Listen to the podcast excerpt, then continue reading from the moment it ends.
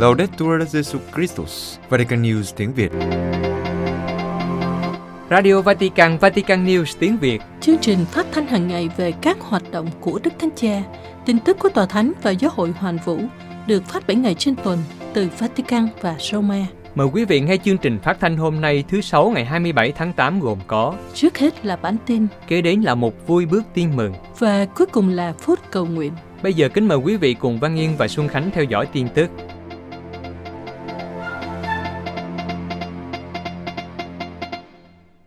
Để Thánh Cha khuyến khích Caritas Argentina nhận ra dấu chỉ của thời đại để yêu thương và phục vụ. Vatican, ngày 25 tháng 8, Đức Thánh Cha đã gửi một sứ điệp video cho các tình nguyện viên của các tổ chức của cơ quan Caritas Argentina đang tham dự chương trình Hành trình 2021. Ngài cầu chúc họ lắng nghe và phân định cách thế để yêu thương cách cụ thể trong thế giới hôm nay. Chương trình hành trình là thời điểm phân định của cộng đoàn được tổ chức 3 năm một lần, với sự tham gia của tất cả các nhân viên hoạt động mục vụ của tổ chức Caritas Argentina, các nhà điều hành ở mọi cấp, giáo sứ, giáo phận và quốc gia, các nhà lãnh đạo dự án, các đối tác truyền giáo để cùng nhau suy tư và lắng nghe dưới ánh sáng của Chúa Thánh Linh để đánh giá những thách thức hiện tại và tương lai. Đức Thánh Cha hiệp thông với hành trình này qua một sứ điệp video, trong đó Ngài chào các tham dự viên và bày tỏ sự gần gũi của Ngài, cũng như gửi đến họ những lời cầu chúc và khích lệ. Đức Thánh Cha nói, hành trình năm 2021 là một tiến trình hiệp hành mà chúng ta thực hiện 3 năm một lần, là một trải nghiệm của việc đi ra, lắng nghe bản thân và phân định cách thức để yêu thương và phục vụ cụ thể hơn dựa trên thời gian và hoàn cảnh. Các nhà tổ chức của chương trình Hành trình 2021 viết rằng, ngày nay trong thời đại đại dịch, hành trình là cơ hội để chia sẻ những bài học kinh nghiệm, động viên nhau và khơi dậy tinh thần phục vụ bằng cách đặt bàn tay, đôi mắt và trái tim để tìm ra câu trả lời sâu sắc và thỏa đáng cho những nhu cầu của nhân loại hôm nay. Do đó, hãy cùng nhau ước mơ, cùng nhau vượt qua nghịch cảnh và tìm ra những con đường mới. Caritas Argentina giải thích rằng, hành trình 2021 có hai tiến trình. Một mặt là cuộc thánh du của những tượng Đức Mẹ Lucan và thánh du xe cùng với hài nhi qua các miền và giáo phận, các thành phố và cộng đoàn và khơi dậy niềm vui và niềm hy vọng đến từ đức tin bình dân. Mặt khác, sự phân định mục vụ của mỗi cộng đoàn đưa đến những đề xuất và yêu cầu giúp cho chúng ta nhận ra những dấu hiệu cho thấy Thiên Chúa đang khơi lại lòng bác ái ở mọi nơi và tiếp tục đào sâu hơn nữa những hướng dẫn mục vụ cho đức ái của giáo hội. Các giáo hội Mỹ Châu lạc quyên giúp Haiti sau trận động đất kinh hoàng. Mỹ Châu, các giáo hội Hoa Kỳ và Peru đang tổ chức các cuộc lạc quyên để giúp Haiti, nơi chịu hậu quả nặng nề bởi trận động đất 7,2 độ Richter hôm 15 tháng 8 và sau đó còn hứng chịu bởi cơn bão nhiệt đới Grace. Trận động đất khiến cho hơn 2.000 người chết, hơn 12.000 người bị thương và để lại sự tàn phá to lớn, khiến hàng ngàn gia đình bị ảnh hưởng và không có các dịch vụ cơ bản. Tình cảnh trở nên trầm trọng hơn khi cơn bão nhiệt đới Grace cản trở việc tìm kiếm những người sống sót. Cha Malizin, phát ngôn viên của Hội đồng Giám mục Haiti cho biết có hai linh mục thiệt mạng, 200 nhà thờ công giáo bị phá hủy và 150 nhà thờ khác bị hư hại. Điều này ảnh hưởng đến các cộng đoàn trong nhiều năm. Bên cạnh đó, nhiều trường học và nhà thương cũng bị tàn phá, ảnh hưởng nghiêm trọng đến đời sống của người dân. Chủ tịch Hội đồng Giám mục Hoa Kỳ, Đức Tổng giám mục Jose Gomez đã kêu gọi các giáo phận gây quỹ để giúp Haiti. Ngài thừa nhận rằng nhiều giáo phận ở Hoa Kỳ tiếp tục bị ảnh hưởng về tài chính do đại dịch COVID-19 đang diễn ra, nhưng Ngài cũng nhận ra lòng quảng đại của các tín hữu và sự quan tâm sâu sắc của họ đối với những người khó khăn nhất. Vì lý do này, Ngài bày tỏ sự tin tưởng rằng các tín hữu sẽ nhiệt tình đáp lại lời kêu gọi. Hội đồng Giám mục Hoa Kỳ cho biết số tiền quyên góp được sẽ được sử dụng để hỗ trợ các nhu cầu mục vụ và tái thiết của giáo hội Haiti, nhưng cũng để cộng tác với cơ quan cứu trợ công giáo Caritas Hoa Kỳ đáp ứng các nhu cầu khẩn cấp tức thời và hỗ trợ trong các nỗ lực tái thiết và phục hồi lâu dài. Trong khi đó, Giáo hội Peru thông báo sẽ tổ chức cuộc lạc quyên toàn quốc cùng nhau vì Haiti vào Chủ nhật ngày 29 tháng 8 để tỏ tình liên đới với người dân Haiti. Thông qua Caritas của Peru, các giám mục Peru tổ chức cuộc lạc quyên được Hội đồng Giám mục châu Mỹ Latin cổ võ để mang lại hy vọng cho những người anh chị em Haiti, những người đang phải đối mặt với một cuộc khủng hoảng nhân đạo, xã hội, sức khỏe và thậm chí cả chính trị. Trong lời kêu gọi tham gia cuộc lạc quyên này, các giám mục Peru nói rõ rằng có thể quyên góp tại tất cả các giáo xứ của đất nước, trong các nhà nguyện nơi cử hành thánh lễ Chúa Nhật và tại các văn phòng của Caritas trên khắp Peru. Đối với những người không thể đến trực tiếp, họ có thể đóng góp qua hai tài khoản ngân hàng do Caritas Peru đứng tên. Tổng giáo phận Chicago yêu cầu các linh mục và nhân viên tiêm vaccine. Chicago, Tổng giáo phận Chicago sẽ yêu cầu tất cả nhân viên và giáo sĩ của Tổng giáo phận tiêm vaccine COVID-19 trong vòng 6 tuần tới và sẽ chỉ cho phép miễn trừ vì lý do y tế. Trong email ngày 19 tháng 8 gửi đến các giáo sĩ và nhân viên của giáo phận, Đức Hồng Y Blaise Kupik của Chicago cho biết, Chúng tôi đã đưa ra quyết định này và tin rằng đây là cách tốt nhất để ngăn chặn sự lây lan của căn bệnh chết người này. Đức Hồng Y nói rằng, Ngài đã theo sự hướng dẫn của Đức Thánh Cha Francisco bằng cách khuyến khích tiêm chủng và tiêm chủng là một hành động của đức ái. Thư của Đức Hồng Y giải thích rằng, một khi vaccine được cơ quan quản lý thực phẩm và dược phẩm chấp nhận hoàn toàn, thì các nhân viên và giáo sĩ sẽ được yêu cầu tiêm hai liều vaccine trong vòng 6 tuần. Ngày 23 tháng 8, vaccine do Pfizer sản xuất đã được cơ quan trên hoàn toàn chấp thuận. Theo thư của Đức Hồng Y, hơn 90% các nhân viên và giáo sĩ của Tổng giáo phận Chicago đã tiêm ngừa vaccine COVID. Đức Hồng Y Kupik cũng đã yêu cầu các linh mục trong giáo phận không được cung cấp cho giáo dân thư miễn trừ tiêm vaccine vì lý do tôn giáo. Một số giáo phận khác, bao gồm Philadelphia, đã tuân theo các chỉ thị tương tự dành cho các linh mục của họ và lưu ý rằng Vatican đã nói rằng vaccine là phù hợp về mặt đạo đức và không trái với giáo huấn công giáo. Tổng giáo phận Chicago sẽ yêu cầu những người chưa tiêm vaccine phải được xét nghiệm virus hàng tuần và tiếp tục đeo khẩu trang. Họ cũng có thể phải đối mặt với những biện pháp hạn chế khác, chẳng hạn như không được phép vào một số khu vực nhất định. Ngoài ra, chế độ nghỉ bệnh của những người nhiễm COVID đã tiêm vaccine và không tiêm vaccine cũng khác nhau. Người không tiêm phải sử dụng thời gian nghỉ bệnh cho phép hay thời gian nghỉ riêng để thực hiện cách ly 10 ngày, trong khi người đã tiêm vaccine thì được thêm 10 ngày nghỉ bệnh. Các giáo phận khác của bang Illinois không ban hành lệnh yêu cầu nhân viên và giáo sĩ tiêm vaccine, nhưng khuyến khích mọi người tiêm vaccine. Nhà trọ của các tổ chức tôn giáo ở Ý đã phục hồi được 29%. Roma, so với mùa hè năm 2020, năm nay số khách hành hương và du lịch tới Ý và lưu lại tại các cơ sở tôn giáo đã tăng trung bình 29%. Cụ thể, 86% các nhà trọ đã ghi nhận có sự gia tăng, trong khi 14% còn lại ghi nhận số khách vẫn còn đang giảm. Theo thông lệ, giữa tháng 8 là thời điểm các nhà trọ và khách sạn ở Ý tổng kết các hoạt động trong một năm qua.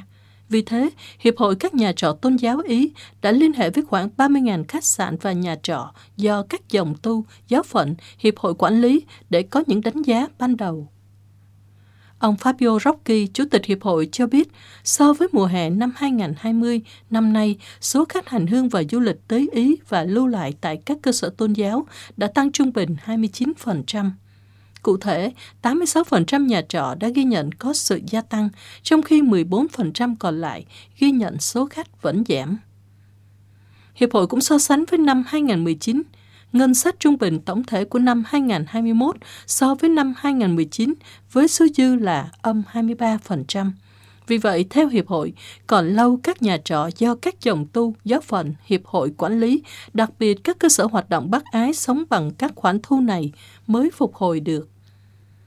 Tuy nhiên, 49% các nhà trọ và khách sạn này đánh giá rằng xu hướng của mùa hè 2021 là chấp nhận được, 20% cho rằng rất tốt và 4% cho rằng tuyệt vời. Về triển vọng trong tương lai, 47% cơ sở tôn giáo tin tưởng rằng họ sẽ tiếp tục về sứ vụ đón khách hành hương và du lịch. 45% khác cũng có chung quan điểm, nhưng họ cho rằng cần xem xét lại một số khía cạnh tổ chức để việc đón tiếp hoạt động tốt hơn. Trái lại, 8% nhà trọ cho biết việc họ quyết định xem liệu có tiếp tục hoạt động hay không sẽ được thực hiện vào cuối mùa hè. Trong dịp này, ông Rocky nhắc lại rằng trong năm 2020, 22.000 chỗ ngủ đã biến mất vĩnh viễn, không thể phục hồi, nghĩa là 10% các khách sạn, nhà trọ tại Ý do các dòng tu, giáo phận hoặc hiệp hội quản lý phải chấm dứt hoạt động. Giáo hội Philippines kêu gọi các tín hữu tham gia sáng kiến mùa thụ tạo. Manila, các giám mục Philippines kêu gọi các tín hữu tham gia sáng kiến mùa thụ tạo và ủng hộ thỉnh nguyện thư hành tinh khỏe mạnh, con người khỏe mạnh, kêu gọi các nhà lãnh đạo toàn cầu hành động theo hướng bền vững về môi trường và xã hội. Thỉnh nguyện thư do phong trào Laudato Si phát động hôm tháng 5 để gửi đến các vị lãnh đạo thế giới sẽ gặp nhau tại hai cuộc họp do Liên Hiệp Quốc tổ chức. Thứ nhất là hội nghị về đa dạng sinh học vào tháng 10 và thứ hai là hội nghị về biến đổi khí hậu vào tháng 11. Trong thỉnh nguyện thư, phong trào Laudato Si nhấn mạnh với các nhà lãnh đạo thế giới về nghĩa vụ chăm sóc ngôi nhà chung của chúng ta. Những biến đổi khí hậu do con người gây ra và sự đa dạng sinh học là một phần của chính cuộc khủng hoảng. Các nhà lãnh đạo cũng được kêu gọi thực hiện khẩn cấp thỏa thuận Paris để hạn chế sự nóng lên ở mức 1,5 độ C và mục tiêu mới về đa dạng sinh học toàn cầu, bảo tồn 50% đất và nước để bảo đảm sự đa dạng sinh học không bị mất nữa. Trong tinh thần này, trong một thông điệp, Hội đồng Giáo mục Philippines mời gọi những người công giáo và các tổ chức tham gia sáng kiến mùa thụ tạo và ký vào thỉnh nguyện thư kêu gọi các nhà lãnh đạo thế giới thiết lập thỏa thuận quan trọng để bảo vệ trái đất. Đức Tổng giáo mục Romulo Giolina Vanles của Tổng giáo phận Davao nói rằng, ngôi nhà chung của chúng ta đang ở trên bờ vực thảm họa, cần phải có những hành động khẩn cấp. Chúng ta hy vọng mùa thù tạo này sẽ làm cho chúng ta canh tân sự dấn thân và hành động để đảm bảo rằng tất cả công trình sáng tạo có một ngôi nhà an toàn và lành mạnh để sinh hoa trái và tham gia vào việc canh tân nơi Thiên Chúa ngự. Vì giáo hội sẽ cử hành mùa thụ tạo vào tháng 9 tới, nên Đức Tổng giáo mục cũng mời gọi các tín hữu tham gia các hoạt động do chương trình quốc gia Laudato Si do Hội đồng Giáo mục tổ chức. Các cử hành ngày thế giới cầu nguyện cho việc chăm sóc thụ tạo sẽ bắt đầu từ ngày 1 tháng 9 đến ngày 4 tháng 10 để Thánh Francisco Assisi, vì thánh bảo trợ sinh thái. Giáo hội Philippines sẽ kéo dài mùa thụ tạo thêm một tuần nữa, nghĩa là sẽ kết thúc vào ngày 10 tháng 10, trùng với Chúa Nhật các dân tộc bản địa. Các cơ sở giáo dục của Tòa Thượng phụ Công giáo Latin ở Jerusalem tiếp tục đạt được hiệu quả sứ vụ. Madaba, theo kết quả của Bộ Giáo dục của Vương quốc Hashemite Jordan công bố trong những ngày vừa qua, năm nay các trường của Tòa Thượng phụ Công giáo Latin ở Jerusalem tiếp tục đạt được những kết quả xuất sắc. Tại Jordan, vào tháng 8, Bộ Giáo dục cho công bố kỳ thi trung học phổ thông hay còn được gọi là kỳ thi Tahihi cho năm học 2020-2021. Và năm nay, một lần nữa, các học sinh theo học ở các trường của Tòa Thượng phụ Công giáo Latin ở Jerusalem đã đạt được những kết quả xuất sắc. Điều này chứng tỏ tầm quan trọng từ những đóng góp của các cơ sở giáo dục công giáo cho hệ thống giáo dục của Jordan. Số học sinh tham dự kỳ thi Tajihi năm nay gần 190.000, trong đó có khoảng 113.000 học sinh đã thành công trong kỳ thi. Trong số 37 thí sinh có thành tích tốt nhất, hơn một nửa là học sinh nữ. Các trường của Tòa Thượng phụ Latin có mặt ở UPH, 100% thí sinh đều vượt qua kỳ thi. Tỷ lệ phần trăm tương tự đối với những học sinh tham dự các lớp học ngành khoa học ở các trường của Tòa Thượng phụ của Madaba và Fuhes. Trường nam sinh của Tòa Thượng phụ Latin Madaba xếp hạng nhất ở Jordan với tỷ lệ đậu là 99,75%. Vào năm 2019, các trường công giáo thuộc Tòa Thượng phụ Latin ở Jerusalem đã kỷ niệm 150 năm cuộc phiêu lưu của họ trên các vùng đất hiện do Vương quốc Hashemite quản lý. Nhân dịp đó, giáo hội cho biết 25 trường học và 18 trường mẫu giáo của Tòa Thượng phụ Latin đang hoạt động ở Jordan, phục vụ cho 11.000 học sinh và sinh viên là tín hữu Kitô và người Hồi giáo. Trường học công giáo đầu tiên trên lãnh thổ Jordan do cha Alessandro Macagno, nhà truyền giáo cho các bộ tộc Bedouin, thiết lập. Nhưng vào thời điểm đó, thống đốc Ottoman không muốn cấp phép. Vào thế kỷ 19, các trường học vốn đã được thành lập bên ngoài Jordan bởi các linh mục của Tòa Thượng phụ Latin mới được phép thành lập tại Jerusalem. Đây là những trường học đầu tiên được mở ra trong một thế giới khép kín và giáp biên giới. Tất cả đều được xác định bởi các tập quán xã hội của tinh thần bộ lạc. Đối với giáo hội công giáo ở Jordan, dạy học là một hoạt động của lòng thương xót tinh thần và giáo huấn được trao ban cho tất cả mọi người, ký tơ hữu và người Hồi giáo, người nghèo và người giàu, các bộ lạc từ phía Bắc và các bộ lạc từ phía Nam. Trường học là nơi chứng tá tông đồ được bén rễ ở các vùng nông thôn hoặc sa mạc, nơi trong nhiều thế kỷ sáng kiến một vụ công giáo chưa được phát triển. Khi Vương quốc Hashemite của Jordan được thành lập, mạng lưới trường học của Tòa Thượng phụ Latin đã sớm được gia nhập bởi các trường cao đẳng lớn do các hội dòng công giáo khánh thành ở Amman, vẫn đại diện cho hệ thống giáo dục bản địa duy nhất hiện có. Quý vị vừa theo dõi bản tin ngày 27 tháng 8 của Vatican News tiếng Việt. Vatican News tiếng Việt Chuyên mục Vui bước tin mừng Người đi hòa nhịp bước chân người Hành trình không có điểm kết Đi sâu vào thị trấn Gia Nghĩa rồi rẽ phải, theo đường bên trái chừng 15 cây số sẽ gặp Đắc Hà. Thêm 15 cây số nữa là tới Quảng Sơn, đi tiếp tới Đắc Rơ Măng và Quảng Phú. Đây là những vùng đất mà người Mơ Nông Prưng sinh sống lâu đời. Từ khi bà con trong các buôn làng vùng đất nông biết các nữ tu Paulo trước đây đã từng ở giữa họ và nay thì đang ở Lai Thiêu, thì cứ lớn bé rủ nhau về thăm sau bao năm nhung nhớ. Và nhất là sau 20 năm không có người chăm sóc, con cái lớn lên chỉ biết mấy câu kinh quen thuộc.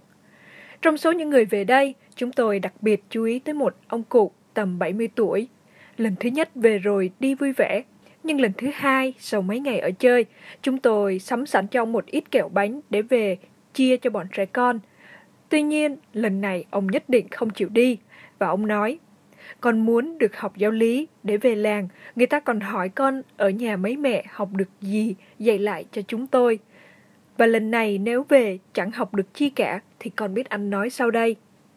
Dễ thương quá, một ông già lạnh lội hơn 250 cây số chỉ để xin học giáo lý. Và dĩ nhiên, bổn phận của chúng tôi là phải tạo điều kiện để bà con học biết Chúa. Và chúng tôi cũng chỉ mong nhiêu đó, chứ ai đâu mà đỡ từ chối. Chúng tôi đã sắp xếp cho ông cùng vài người bạn nữa về nhà các nữ tu biển Đức ăn ở một tuần. Ở đó có một cha dòng tên ngày ngày qua dạy giáo lý và cuối cùng là ban bí tích rửa tội cho ông. Đúng là một cầu, đúng là cầu một nhưng đã được mười. Nghĩa là ở trong thôn ba Quảng Sơn, ông là người đầu tiên lãnh nhận các bí tích hai tâm Kitô giáo. Bây giờ thì ông có thể an lòng ra về được rồi. Sau 7 ngày vừa học giáo lý vừa cầu nguyện, chúng tôi chia tay ông và hẹn sớm gặp nhau. Vào giai đoạn này, đường đi lên làng xa xôi, nhưng không còn xa lạ nữa, vì có nhiều điểm dừng khá yên ổn. Bù đăng lên có thôn tư Quảng Tín, đi tiếp có Bon Finao nằm ngay trên đường, Tới Gia Nghĩa có cầu gãy và từ cầu gãy tôi xin người dân dẫn tới Quảng Sơn, gặp mặt bà con ngay nhà ông cụ để cùng nhau cầu nguyện và hát vui đêm nay. Tuy nhiên, lần đầu gặp gỡ mới được dăm ba câu chuyện, ché rượu cần chưa kịp nhạt, thì có người của ủy ban tìm gặp và gọi đi làm việc. Được việc người thì lại hỏng việc mình. Sau cơm trưa chỉ đi thăm qua loa được ít nhà, rồi về lại nhà ông cụ chia tay nhau trong lời kinh tạ ơn và chúc tụng. Trưa 30 Tết năm ấy, chúng tôi trở lại Quảng Sơn. Lần này thì chắc ăn vì nghĩ rằng ai cũng lo vui Tết, hơi sức đau và làm khó nhau. Tới Quảng Sơn, chúng tôi ngỏ ý muốn đi tiếp tới Quảng Phú. Tới nơi thì đã xế chiều, và điểm đến là những mái nhà trên một bãi đất bồi bên sông Crono. Bên kia sông là dãy núi Nam Kha, một màu xanh mướt. Không khí ở đây trong lành quá, một ngôi làng nằm lọt thỏm giữa trời đất mênh mông thế này mà chẳng ai biết mà tìm kiếm. Thế nhưng khoảng 8 giờ tối, ông phó chủ tịch huyện cùng với mấy ông ủy ban xã tới gặp. Câu chuyện diễn ra hơn tiếng đồng hồ. Tuy nhiên, nói đi nói lại, nói gì thì nói rồi cũng tới câu kết là 30 Tết dịp để gặp gỡ và sum họp, là cơ hội để thăm viếng và trao nhau câu chúc, chứ có làm gì khác đâu mà kiểm điểm. Cuối cùng, các ông cũng chấp thuận cho chúng tôi ở lại với bà con cho tới 10 giờ sáng hôm sau. Và ngôi nhà đầu tiên chúng tôi bước vào là nhà Man Loan. Và khi chia tay cũng tại chính ngôi nhà này, tiếng reo vui của buổi đầu gặp gỡ cũng là những lời chia tay bình an và nhiều ước hẹn. Về lại Quảng Sơn, chúng tôi vào nhà bắp mông ở thôn 2 để cùng bà con dâng lời cầu nguyện đầu năm. Sau đó đi cầu nguyện từng nhà, nài xin Chúa chúc lành cho năm mới. Ngày Tết mà, có ồn nào chút cũng đã sao. Vì thế, cùng đi với chúng tôi có cả một nhóm các bạn trẻ, bước vào nhà trong bài tình ca Thiên Chúa ở cùng chúng ta, rồi thăm hỏi và cầu nguyện, hỏi xem hoàn cảnh gia đình năm qua ra sao và giờ đây muốn xin Chúa điều gì. Trên vùng đất này, mỗi nhà đều có nỗi khổ của mình. Thất mùa, nghèo đói, bệnh tật, mất người thân. Và chúng tôi, những người được sai đi lần báo tin mừng, có thể làm gì được nếu không phải là theo gương của vị thánh tông đồ. Với anh em là các tín hữu, chúng tôi đã khuyên nhủ, khích lệ, và nài anh em sống xứng đáng với Thiên Chúa, đấng kêu gọi anh em vào nước của người. Quả thực, khi bước vào những mái nhà này, chúng tôi đã bắt gặp cái nhìn của lòng thương xót Thiên Chúa. Một cái nhìn trìu mến, ôm trọn từng con người trong tình yêu của người. Trước tiếng kêu cầu của bà con thì Thiên Chúa không thể không trông nhìn và không lắng nghe. Những con người nghèo khổ. Hơn đầu hết, chúng tôi thấy sáng lên ở đây khuôn mặt của ngôi lời nhập thể. Người đã ở đây rồi. Chúa Giêsu đến trước chúng tôi trong con tim của những người anh chị em, trong thân xác bị tổn thương của họ. Ngài đã ở đây và việc của chúng tôi là khuyên nhủ bà con nhìn lên Thiên Chúa với lòng tin tưởng, khích lệ bà con dìm mình trong Thiên Chúa là nguồn tình yêu và sức mạnh. Van nài bà con giữ lòng trung tín, nghèo vật chất nhưng giàu ân nghĩa trước mặt Thiên Chúa và mọi người. Từ đó, dung nhan Thiên Chúa sẽ tỏa sáng ngay trong cuộc sống hàng ngày của bà con. Cầu nguyện và cầu nguyện, bước đường của người được sai đi loan báo tin mừng là cầu nguyện từng nhà, từ thôn 2 tới thôn 3 và rồi cả thôn 1, chưa có người tin theo cũng mời chúng tôi qua cầu nguyện. Có gì hấp dẫn ở đây? Ngay cả đối với bà con lương dân. Vì ở đâu có hai ba người họp nhau nhân danh thầy thì có thầy ở giữa. Trong khi ở đây, nhà nhà họp nhau, cả làng họp nhau nhân danh thầy, làm sáng lên khắp nơi dung nhan của vị thầy là con một Thiên Chúa đầy tràn ân sủng và sự thật. Họp nhau nhân danh thầy và cầu nguyện Bước đường của Giêsu con Thiên Chúa năm xưa có gì khác hôm nay? Lôi cuốn đám đông dân chúng để những con người bơ vơ vùng Quảng Sơn tìm được lối về. Rời Quảng Sơn, chúng tôi kiếm đường vào Đắc Hà. Thực ra đây là một thôn nằm ngay trên đường về, nhưng phải đợi thời gian thuận lợi, chứ đâu phải muốn là được. Và cơ hội đã đến khi chúng tôi mang danh chi hội chữ thập đỏ công giáo sông bé, phối hợp với chữ thập đỏ Đắk Nông đem hàng vào đây cứu trợ bà con.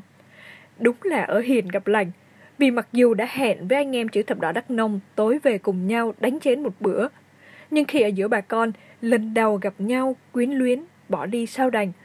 Và đêm đó chúng tôi đã xin phép anh em chữ thập đỏ để ở lại với bà con. Là một đêm mưa gió, nhưng cũng không ngăn nổi bước chân chúng tôi đi đến từng nhà thăm hỏi và cầu nguyện. Lần thứ hai trở lại Đắc Hà, đúng ngày mùng 1 Tết.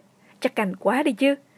Nhưng mới ghé vào, đã gặp ngay bí thư xã và ông mời về nhà thăm chơi mừng năm mới. Cuộc hồi ngộ có chút miễn cưỡng vì chưa gặp được bà con. Nhưng không sao, đây có thể là cơ hội để làm quen với chính quyền xã. Tiệc rượu mới đầu chỉ có hai người, sau thêm bắp choi, giáo lý viên và một số anh em. Khi anh công an xã tới thì chúng tôi đã ngà ngà say, trong khi anh công an xã thì lại nói có lệnh của công an huyện không cho chúng tôi ở lại. Thì ra, theo thói quen hàng năm, ai cũng biết, cứ dịp Tết là chúng tôi đi khắp nơi. Và vì thế, năm nay chúng tôi phải rời Đắk Nông ngay tại điểm xuất phát.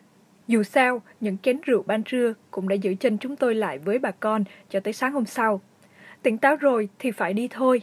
Ra đi, mình phía sau lưng vang lên tiếng gọi và những cánh tay vẫy chào. Quảng Sơn hôm nay đã là một giáo sứ lớn chia làm 7 khu, Đắc Hà, Quảng Phú và Đắc Rơ Măng đã là giáo họ và cũng đã có nhà thờ.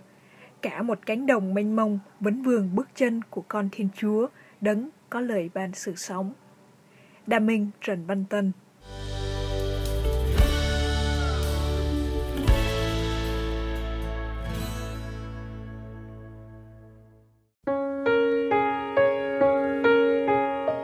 Vatican News tiếng Việt. Chuyên mục Phút Cầu Nguyện. Cầu nguyện cho các bệnh nhân.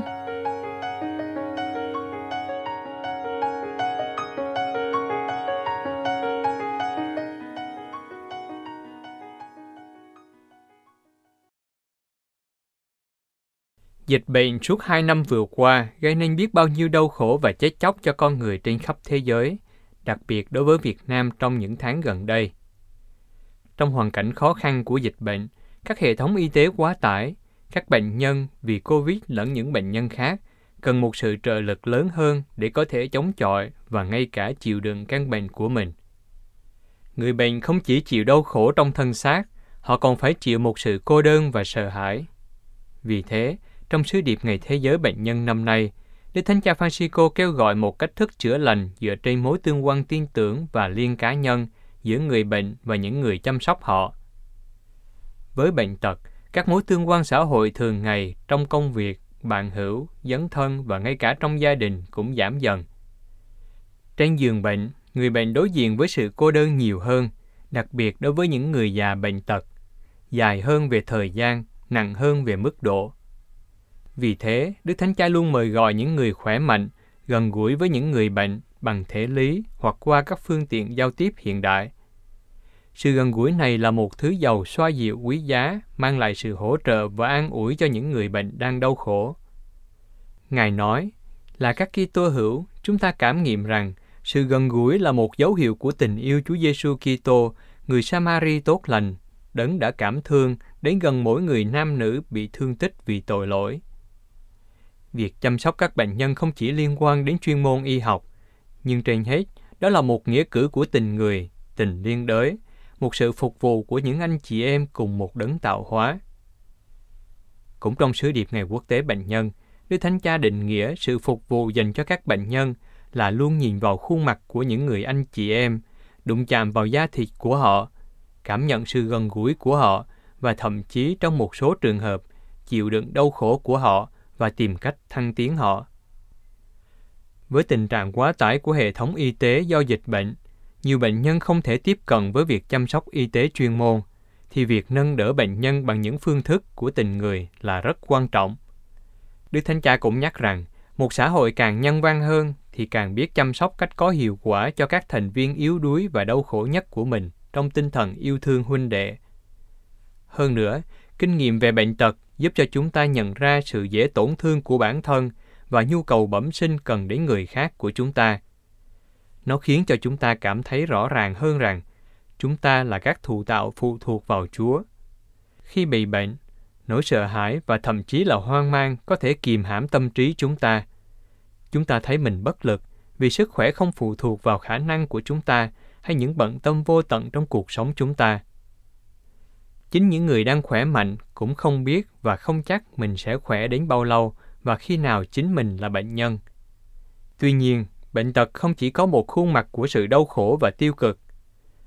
Với thân phận con người, bệnh tật và ngay cả cái chết là điều không thể tránh khỏi, nên nó cần được đón nhận như một thực tế của thụ tạo.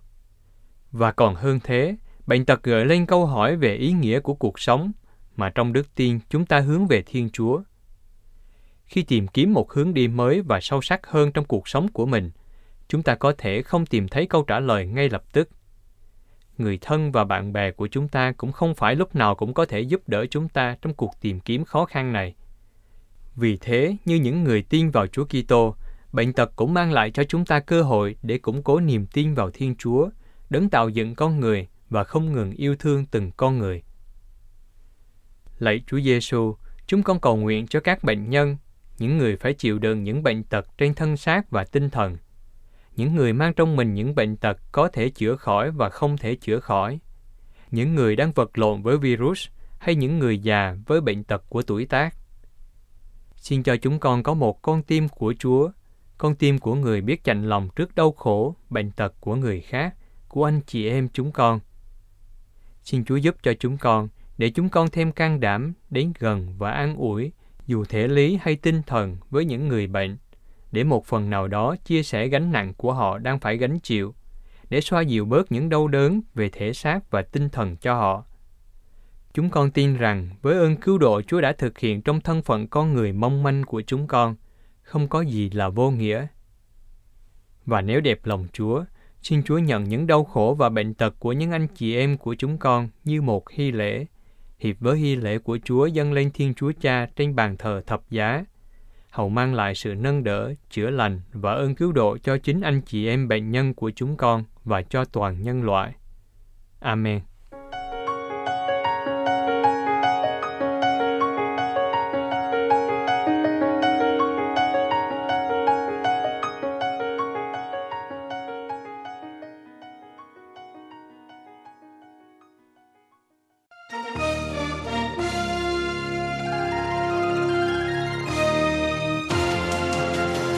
Cảm ơn quý vị đã chú ý lắng nghe chương trình Radio Vatican của Vatican News tiếng Việt.